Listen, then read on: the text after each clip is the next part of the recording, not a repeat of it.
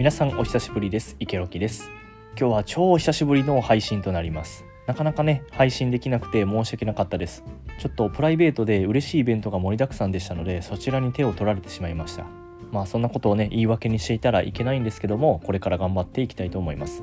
さあ皆さん4月ですね。社会人1年目なんて人もいるんではないでしょうか。池ロキも4月から新規一転ということで解明をしようと思います。別に細木和子さんに何か言われたとかそういうわけではありません。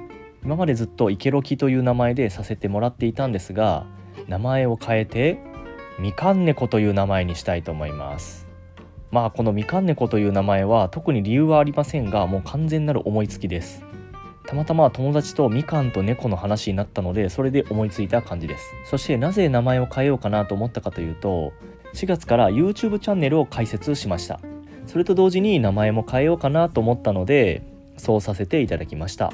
YouTube の方なんですけどもまだまだ初心者なのでそちらを見ていただいて動画編集のコツなんか教えていただけたら嬉しいです。ちなみに発信内容はここと同じで恋愛です。